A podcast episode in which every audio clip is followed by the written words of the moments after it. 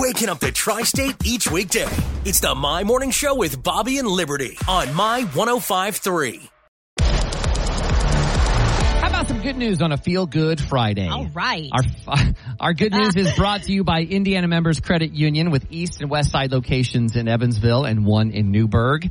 Uh, a new Habitat for Humanity home built by local students was dedicated in Evansville yesterday. This is Habitat of Evansville's 575th home dedicated. Wow, that is amazing. I, I feel like I remember when it was their 500th.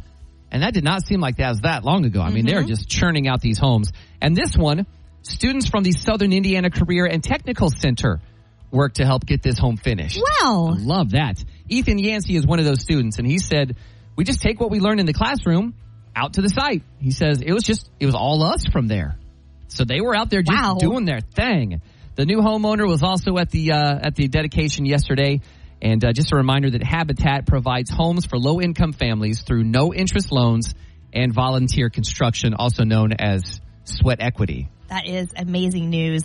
Well, Evansville police officers first met David Montero when he was in the seventh grade at McGary Middle School. He was chosen to go to Walt Disney World with Cops Connecting with the Kids Disney Adventure Program. Chief Bolin was David's chaperone on that trip and he has continued to mentor him ever since.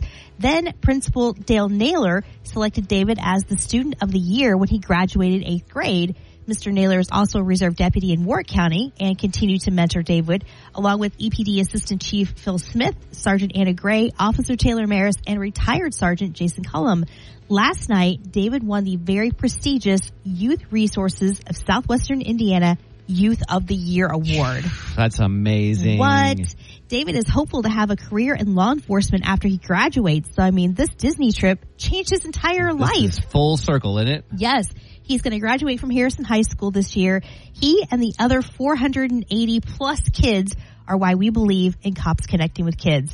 And this good news is brought to you by Indiana Members Credit Union East and West Side locations in Evansville and one in Newburgh. Starting your day the right way with the My Morning Show with Bobby and Liberty. You can wake up crying to this Same thing over and over again. or wake up laughing to us. I love the morning show. On My 1053. 80s, 90s, and now.